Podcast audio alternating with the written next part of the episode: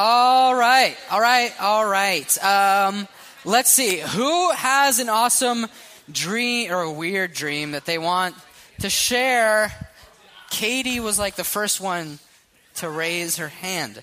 So wait, wait, wait, wait for the mic to come to you. Okay.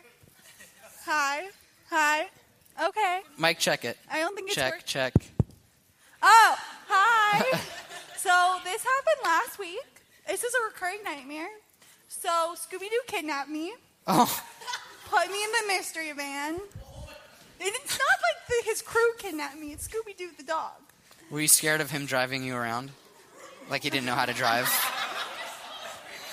So okay, so then like later on in the dream, like we're in like we're just chilling, and I'm like, oh my gosh, this dog kidnapped me, and he like gave me peanut butter. I'm allergic to peanut butter, Oh. and like he's like, you have to eat this because like I want to kill you, and I was like, oh, my Oh, god, this my dog wants to kill me. So like he force fed me peanut butter, and I died. Oh. Man. That's a crazy dream. All right. Um, can we get a yes right here? Bring it, Andy. Bring it. There you go. Hi, I'm Holly. Um, I used to be in the marching band in high school. Yay! so, um, and our our band would like take trips to different places, and we never did a cruise. But for some reason, like in my dream, we were going onto a cruise ship, and a T Rex followed us on. Ooh. And I think I had just watched like Lost uh. Jurassic Park, where they had the T Rex like cap like On the like boat. enclosed on Yeah. the boat. So it was downstairs, and they were like, "Oh, everybody upstairs." So we all go upstairs, and they're like, "Well, the T Rex is stuck down there, so you guys can still enjoy yourselves." So, so uh, then we went to a smoothie place, and I dropped my pet ladybug in my smoothie. Oh. yeah, that's that's basically it. I Oh, felt man. horrible. Did you drink the smoothie? yeah. Oh. I, I don't know. I, in my dream, I was like, did I drink it or not? I couldn't tell if I drank the ladybug. So I was digging Oh, around my smoothie for the ladybug. I had a dream kind of like that where we were on like a cruise ship, except ET was chasing me, like with his finger. He was like running around with his finger like that, like trying to trying to touch me. Uh, Hojin, people are pointing at Hojin. he had a dream about going to Korean barbecue with me. So Chris and I were hanging out and we are best friends. Uh, okay, so I I too was on a cruise ship.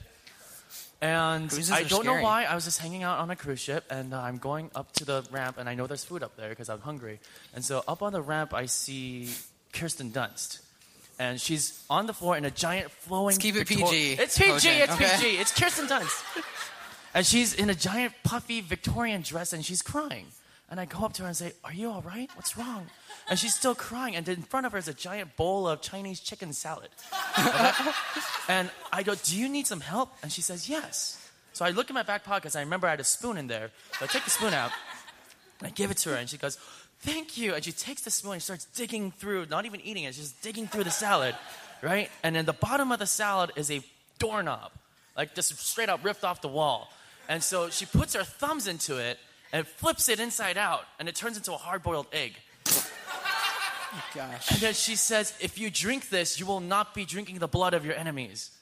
And I Oh take it gosh. and I bite into it, and blood spills out of it. And there we go. Oh man, crazy.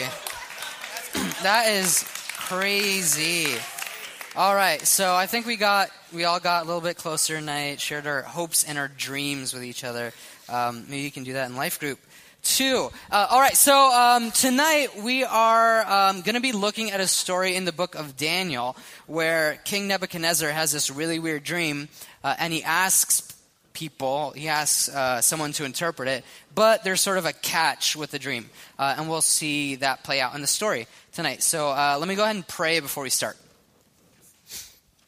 Father God, uh, I just thank you that we can come uh, and be uh, here, just listening to your word, listening to what you have to say to us uh, through this book. uh, in the Old Testament, Lord. Uh, I pray that your Spirit would speak directly to us, God, that our hearts would be open to whatever it is that you have to say to us, God, that you'd be challenging us in places where we need to be challenged, Lord, um, that you would encourage us where we need to be encouraged, Lord. Um, I, I, just ask in this moment that we'd be uh, open and attentive uh, to your voice. I just pray against anything that might distract or get in the way. Lord, I pray um, that your name would be lifted up high uh, above everything else in this message tonight. Praise in Jesus' name.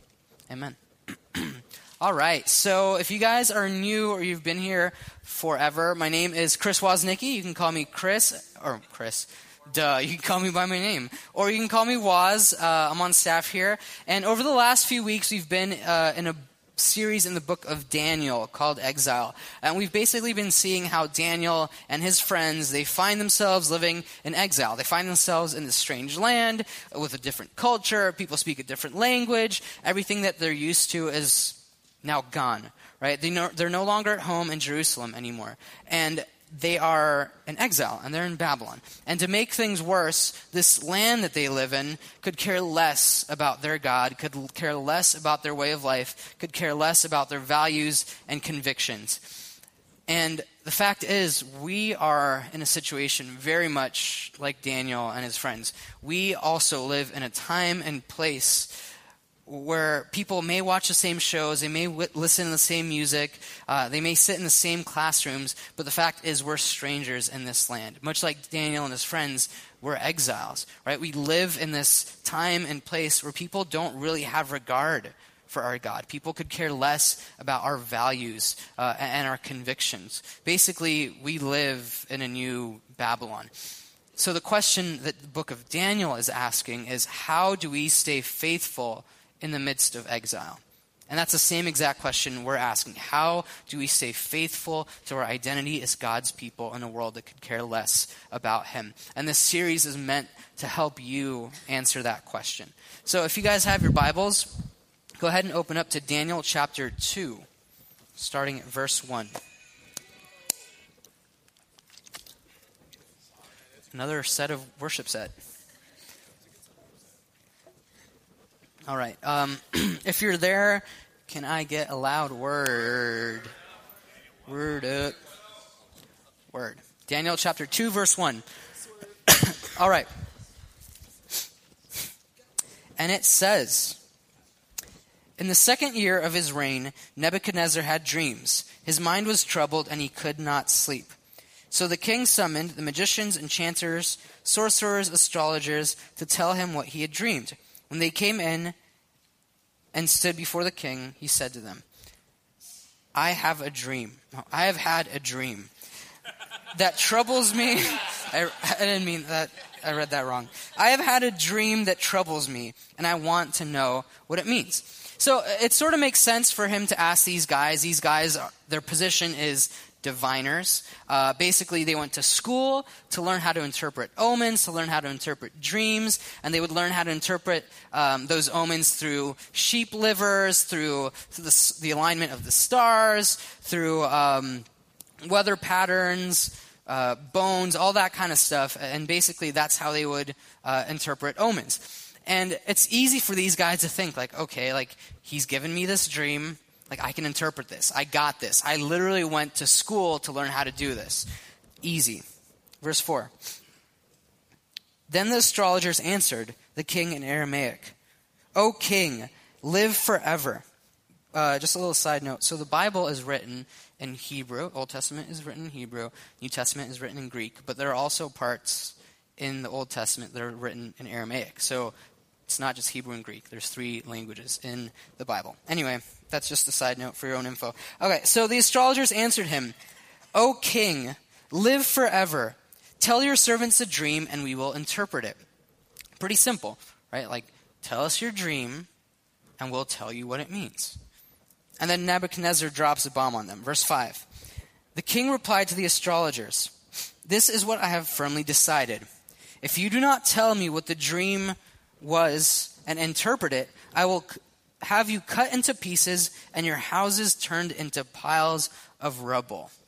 You can just imagine these guys when they hear this. It's like, what, like you're going to kill us if we don't know your dream and if we don't interpret it? And it's kind of, it, I mean, it, it's a threat. It's like, how am I going to know what dream you had last night? Um, verse 6, I mean, verse 7. It's, it's kind of funny. They, their, their jaws just drop. They're like, once more, again, they reply, let the king tell his servant the dream, and we will interpret it. Right? Just tell us what it was. Like, we can't tell you what it meant if we don't know what it was.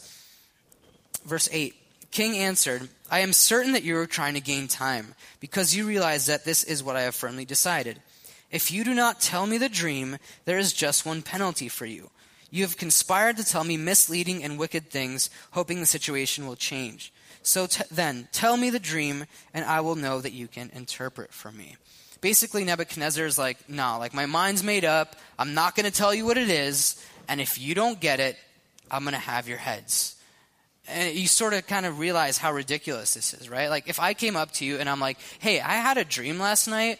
Um, I don't remember what that actually was, but if you could tell that to me and tell me what it meant, that would be great. You'd be like, that's, that's crazy. Like, nobody can tell you that if you don't even know what it was. Um, because these guys like they knew their role. They were diviners. They were astrologers. They uh, knew how to interpret dreams and omens. They had books that told them like this is what this dream meant. This is what this sign meant. When you have a dream about this this is what that means. Um, but the fact is like if they don't know what the king dreamed about, they can't interpret it. And that's where Daniel is is different.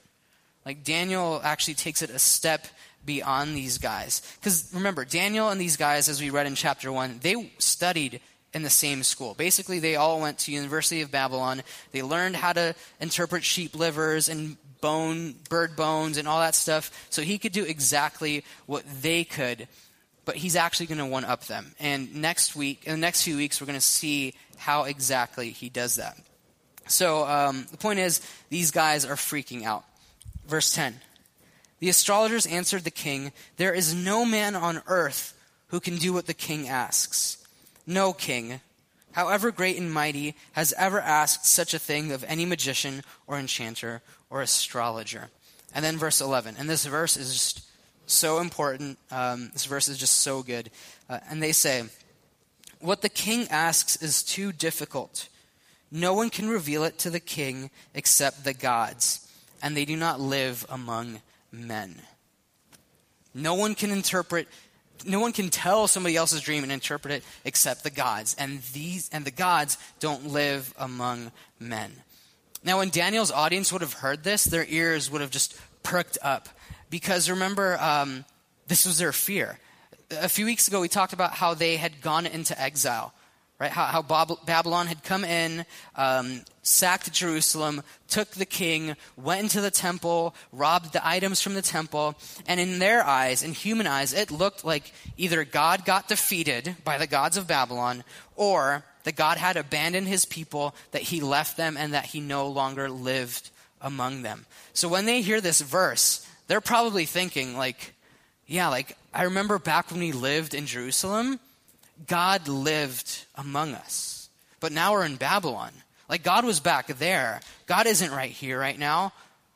Is he going to come? Is he going to step in? Is he going to solve this problem for us?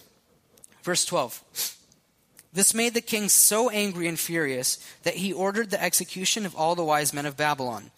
So the decree was issued to put the wise men to death and the men were sent to look for Daniel and his friends to put them to death. So Daniel hears what's going on, and basically what he does is he goes before the king and he begs for more time, um, and the king gives him time. But what's Daniel going to do? Like, is he going to cram? Is he going to hit the books and try to figure out what this dream meant? Is he just going to run? Is he going to try to like just escape and hope that the king won't find him? Um, is he going to try to make something up about a dream and hope that it was the right thing? Let's see what he does. Verse 17. then Daniel returned to his house and explained the matter to his friends Hananiah, Mishael, and Azariah.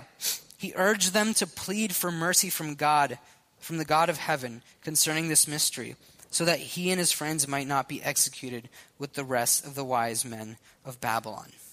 So, what does Daniel do?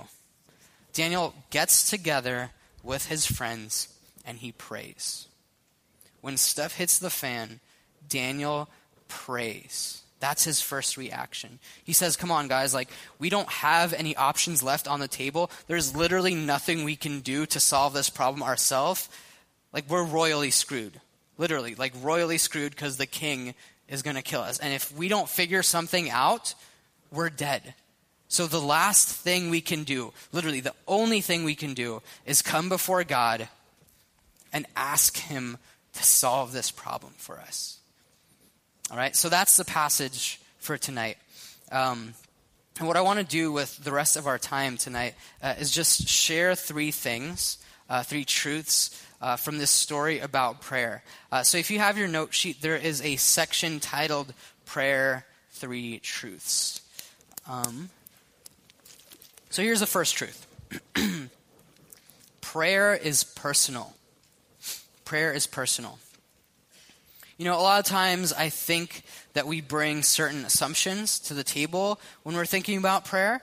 Um, and I think one of the things that we tend to forget is that prayer is something that's very personal. Um, I, I think there's a tendency at certain times in our lives to think of prayer like a laundry machine or like a pinball machine or something. Like you put in quarters, um, if it's not working right, you smack it a few times, and um, and it works right? It's like there's this give and take. Like you do something, and then it works. Like I give something, and then I get something back.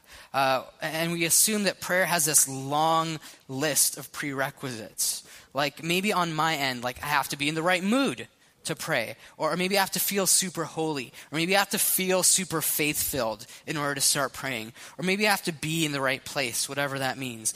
Or, or I have to say the right words to God. Or I have to go to the right leader. Or I have to wait till the right time. And we make assumptions on God's end as well. It's like, okay, maybe I need to wait till God is not pissed off at me because I just disobeyed him. And then I'll pray. Or maybe I haven't talked to him in a while. We need to like start with some like small talk before we get to the real stuff that I need to pray about. Um, or I haven't really done much for him in a while. So we think like, okay, I, I got to do these things. Maybe I got to start doing good deeds before I pray about this really deep thing that really matters to me. Or I need to have the right attitude, or be extra holy, or have extreme faith in that moment when I'm praying, and then I'll get my prayers answered. But God is a person, right? God is not a pinball machine. You don't just stick some quarters in and then it works. You don't just stick some good deeds into your life and then God answers those prayer for you. Like God is a person. And more importantly than that, God is a person that really, really loves you. And he loves you where you're at in this moment. So the first rule of prayer, and this is one of your fill ins, is that prayer begins where we are, not where we think we should be. Prayer begins where we are, not where we think we should be. So you need to know where you're at now. You don't need to figure out where you're going to be one day, right? Or where you should be in the future. You just need to know where you're at now. And where you're at now, if you're a believer, is that you're in Christ right? That's the deepest part of your identity. And we've been talking about this for the last few weeks, uh, how, how identity is so important. And last week, we saw how Daniel and his friends, they really knew who they were, right? They were secure in their identity. They were like, even though I live in Babylon, I know uh, I'm part of God's chosen people. I know I'm an Israelite. I know I'm a Hebrew. I know that I'm a child of God. And I'm secure in that. They were secure, they knew who they were. Right? And that's where prayer really begins. Because prayer is a personal relationship, so it begins with knowing your identity. There's this author, Tim Jones, uh, not to be confused with Tom Jones. Um, you know, it's not unusual to be loved by any. You know the Carlton thing? Fresh Prince? Okay. Um, I'm, you don't know? Does someone want to come up here and do it with me? Or do it for me, that would be a lot better. No? okay, no. Okay. Okay, I'm gonna sing it.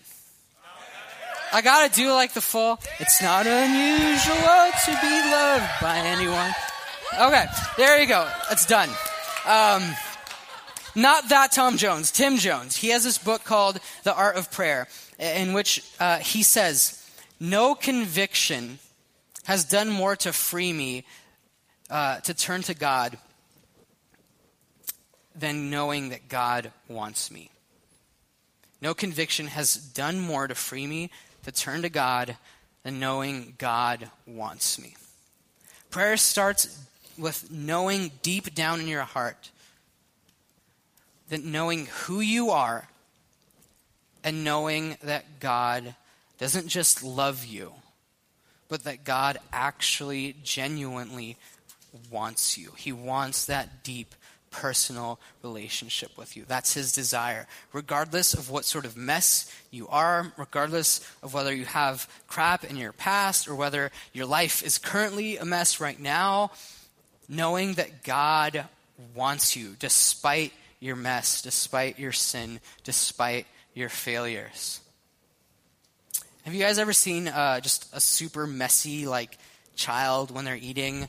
You know, like, if they're eating like spaghetti or something and they have it like in their hair and like on their clothes and it's just nasty uh, and the kid is like oh oh pick pick me up and um, it's like who are you child i'm not touching you you're dirty um, um, but that is not that exact reaction is my reaction to some other random child, but that is not how parents react to their kids, right? If a kid that's like a mess is just like, mommy, mommy, or daddy, daddy, mommy or daddy is going to go over to them, maybe wipe some of that stuff off, and pick them up, right? And that's how all of us come before our Heavenly Father. Like, we are a mess. We are snotty nosed, like drool on your chin, leftovers on your clothes kind of kid that's just saying, like, Daddy, Daddy. And God the Father sees how ugly and, and, and dirty we are. And He picks us up when we call for Him. Why does He do that? Because He loves us. He does it because Christ is making us clean. He does it because we've been accepted in Christ from eternity past. And that's how we come before God in prayer. Right? We don't come with any prerequisites. Right? We come based on a real, genuine relationship. It's not based on what we do, it's based on what Jesus did for us. So, because of Jesus, because of what he did on the cross for you, you're free to have a conversation with him about anything. You're free to just approach him. Like if you're stuck in exile and you're about to get killed because you don't know the king's dream, bring that to him in prayer. Okay? If you're not in a situation like that, but maybe you're at your workplace and your boss is asking you to compromise your integrity, bring that before God in prayer. Right? You don't know what to do with your life and what path to take, take that to him. Pray about it. Right? If you're facing uh, temptation in your relationship with your boyfriend or girlfriend, come before the Lord and ask for strength for that. You can literally ask Him about anything. You can approach Him about anything because you have a real and genuine relationship with Him if you are a believer. So you're free to come to Him with anything. God is your Father, right? And He wants to know what's going on in your life. So the second point, second truth, and this one's good guys want to know what it is? Okay, I'm not going to cover your ears, Jason, because you don't want to know. Um, here it is prayer works. Prayer works. Um, next week, we have a really awesome speaker coming in, um, which I'm super stoked about. He's never spoken at Soma before, and it's not Billy Graham. um, and I don't want to sort of steal his thunder. Um, I don't want to, but I kind of have to tell you how the story ends. So if you don't want to know, spoiler alert, like cover your ears. Um, verse 19, it says that during the night, the mystery was revealed to Daniel. During the night, the mystery was revealed to Daniel in a vision. So he gets the answer to what that dream was. And it seems so simple, but it's a really easy truth to forget. And it's something that we need to be reminded of all the time that God actually answers prayers. Sometimes He says yes, sometimes He says no, sometimes He just says wait. Um, but whether, regardless of what the answer is, He answers them. Right? He answers the small ones, He answers the big ones, He answers the things that seem impossible, like knowing somebody's dream and what that dream meant right? You might need a job. You might need to pass a class. You might need uh, to forgive something, something that just seems impossible. You need to just bring that before the Lord because God actually answers prayers. And it's easy to think, like, okay, like I've been praying about this one particular thing for so long and I haven't gotten anything from Him. It, it might be like, I don't even know if prayer works. I've asked for this thing forever. And let me remind you, though, of the truth. Prayer does work. It may not come in the way that you wanted it, it may not come in the timing that you wanted it, but it works. Sometimes um, God blows our mind when He answers prayers. For instance, uh, at World Mandate this week, um, weekend, how many of you were there? All right, awesome. So at World Mandate, um, there's a guy named Floyd McClung um, who told a story, and I was stoked that I actually got to see him on Friday night. Um, anyway, he tells this story. So Floyd, uh, he was working in Amsterdam um, in like the 60s, 70s. He said he was a hippie. He's like 70 years old now. Um, so it's probably in like the 70s. So he was working in Amsterdam, and at the time, Amsterdam was a city just plagued with drugs and with prostitution. And um, he says that this girl who was working in his ministry uh, came to him, and she's like, I see all this drugs, I see this prostitution, how it's tearing people's lives apart, uh, all that stuff. So I'm going to ask the Lord to bring a drug famine to Amsterdam. Just the drugs to run out in Amsterdam. And he's like, that's awesome. Like, I hope that the Lord does that. Let's hope that it happens one day. And he tells a story of not a long time later on the newspaper. Um, remember, this guy's old, so they had newspapers. Um, sort of like the internet, but on paper, um, just in case you haven't ever read one. So on, on, the newspaper, the headline says drug famine in Amsterdam. And his mind is just blown. And, and Floyd is this guy who's been all over the world, seen crazy prayers answered. But even for him, it's easy to forget that prayer actually works. There's another story. Um, and this is honestly like one of my favorite prayer stories. Uh, and there's a lot of really awesome prayer stories. There's this lady named Helen Roseveare. Um, she was a medical missionary in Africa, and um, she tells a time of this one uh, of this one night when she was helping to give this mother birth uh, to a child, and sadly the mom passed away uh, during the birth, and now they were in charge of this tiny premature baby and a two-year-old girl. Um, so Helen tells a story of how she's having this really hard time keeping this premature baby alive. They don't have an incubator, they don't really have the technology or the facilities needed to keep this child alive. Um, they needed to keep this baby warm. Literally, all they had was a uh, rubber water bottle that they could fill with hot water uh, that they would wrap up in, in, in blankets to try to keep this child warm. So they go to fill up this water bottle, and as they're filling it up, it just pops, it bursts and it's the last one they had. So she thinks like it's over. Like we're screwed. Like this was the only thing that could have kept this baby alive and now it's it's broken. We don't have anything. So she knows all they can do is literally just pray about it. So she tells some of the kids in the orphanage uh, about the situation and they're like, "Hey, like let's pray for the baby. Let's pray for a miracle that God would do something and keep this baby alive." And some 10-year-old girl uh, named Ruth. She she says um, she just starts praying and, and, she says, "Please God, send us a water bottle. It'll no, it'll be no good if it comes tomorrow, God.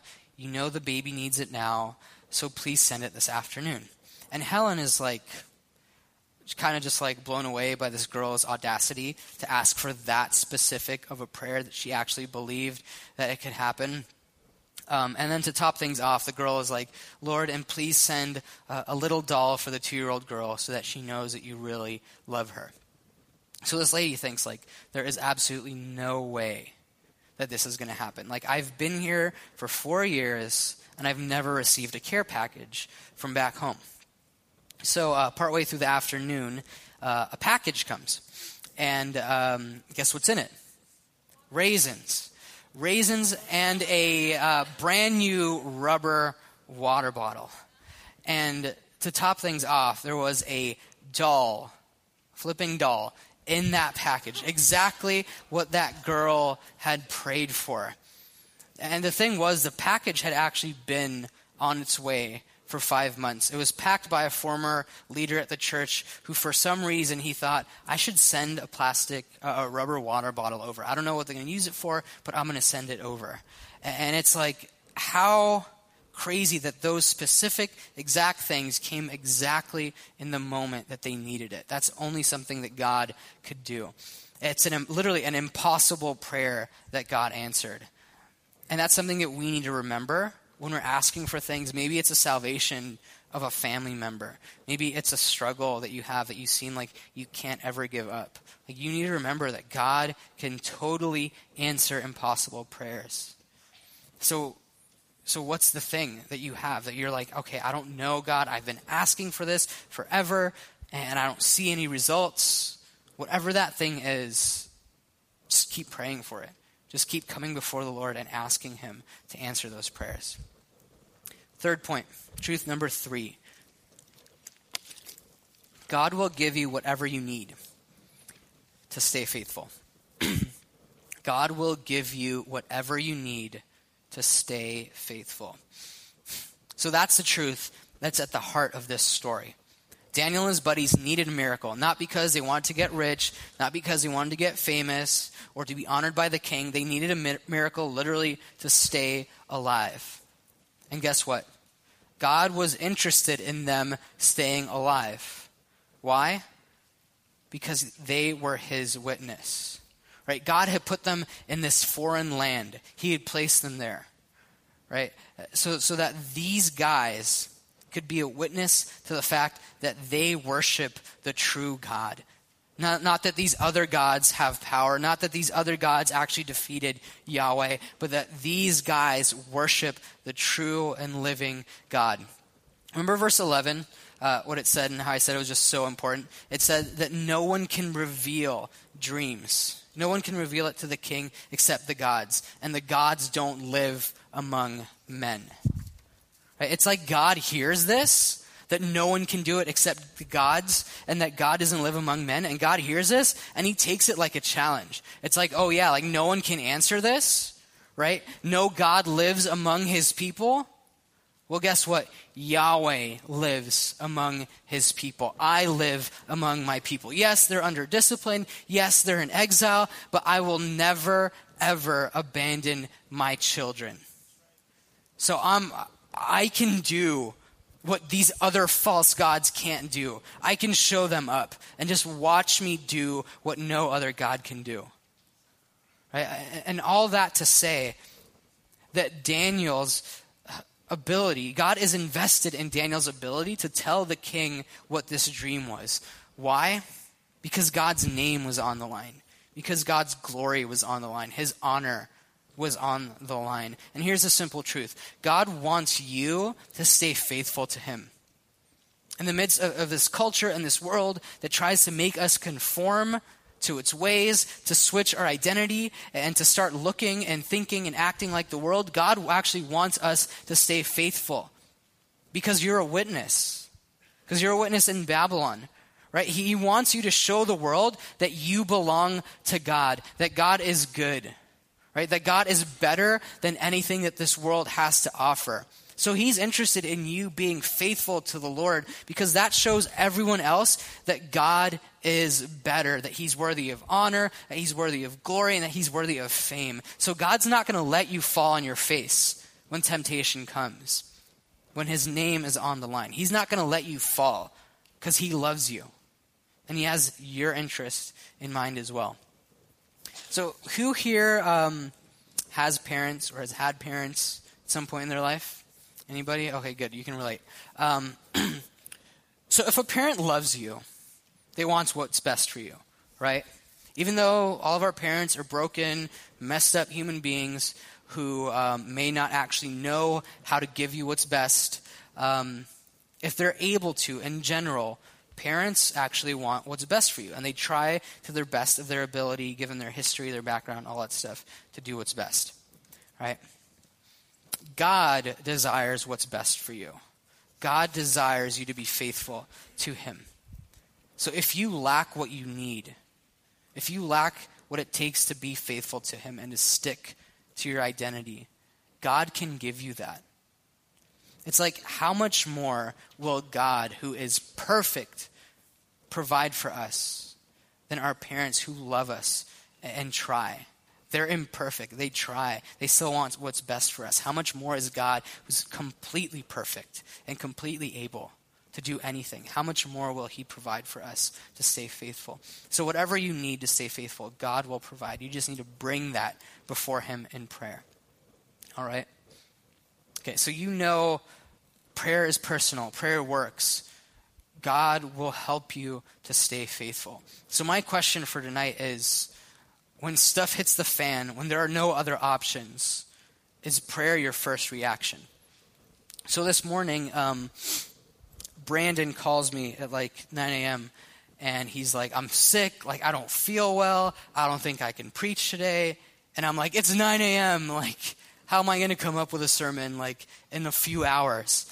Um, so what did I do? I literally just got up as soon as I saw that text and just started praying like, God, I don't know how to do this. I've never done this in my life. Help me out, please.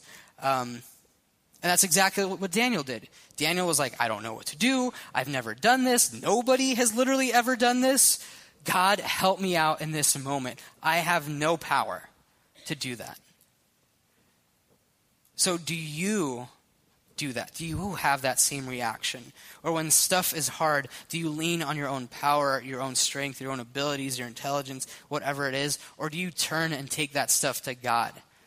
There's this uh, Polish writer, Isaac Singer, who says, I only pray when I'm in trouble.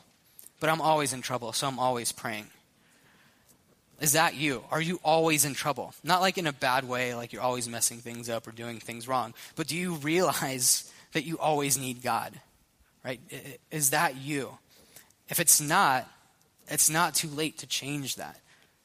You just need to come before God in prayer, right? And tell Him that you actually don't have stuff figured out, that you don't actually know what you're doing with your life or in this situation.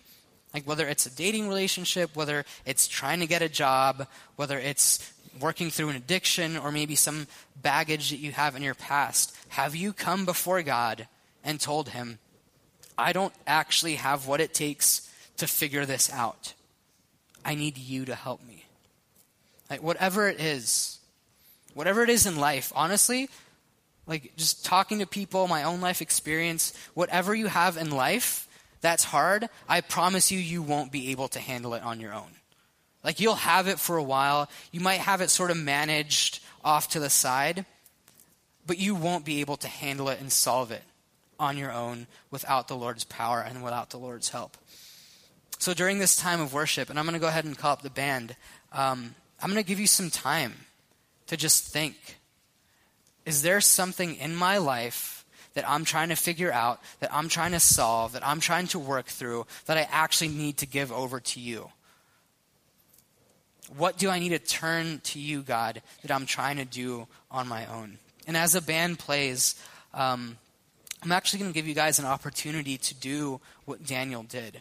Uh, I'm going to ask you, like, if you feel free, if you feel comfortable, um, to just go to a friend, like Daniel went to his friends. Go to a friend and just ask for prayer for that thing. Um, we're going to have some life group leaders off to the side, uh, just a couple of them um, who will be there to pray for you if you want to bring anything to them. But I would just encourage you uh, to be just like Daniel in this situation. If you're facing something that you don't know what to do, take that before the Lord. Do that in community. Do that with your friends, people in your life group, or maybe a leader, uh, and ask the Lord to handle what you can't handle.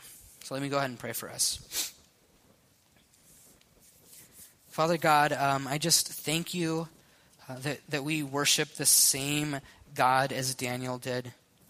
Lord, that we have the same God that we can run to when we don't know what to do, God, that when um, situations are overwhelming or we don't know how to handle things, Lord, that we can trust you. God, that we don't need to have everything figured out. Lord, that we can walk in faith, walk in confidence. Lord, that you are more than capable of leading us through whatever we're facing, Lord. God, I just pray, uh, even right now, that if there's anything that's blocking us from praying, Lord, if there's any baggage that's keeping us from being honest with you and bringing things to you, or, or, being honest with our brothers and sisters, or bringing stuff to them in prayer, Lord, I pray that you would break that down. Lord, that you would give us the, f- uh, the freedom that you've earned for us on the cross. Lord, may we walk in that and just walk in confidence as we bring uh, things in prayer to you, Lord. Pray this in Jesus' name. Amen.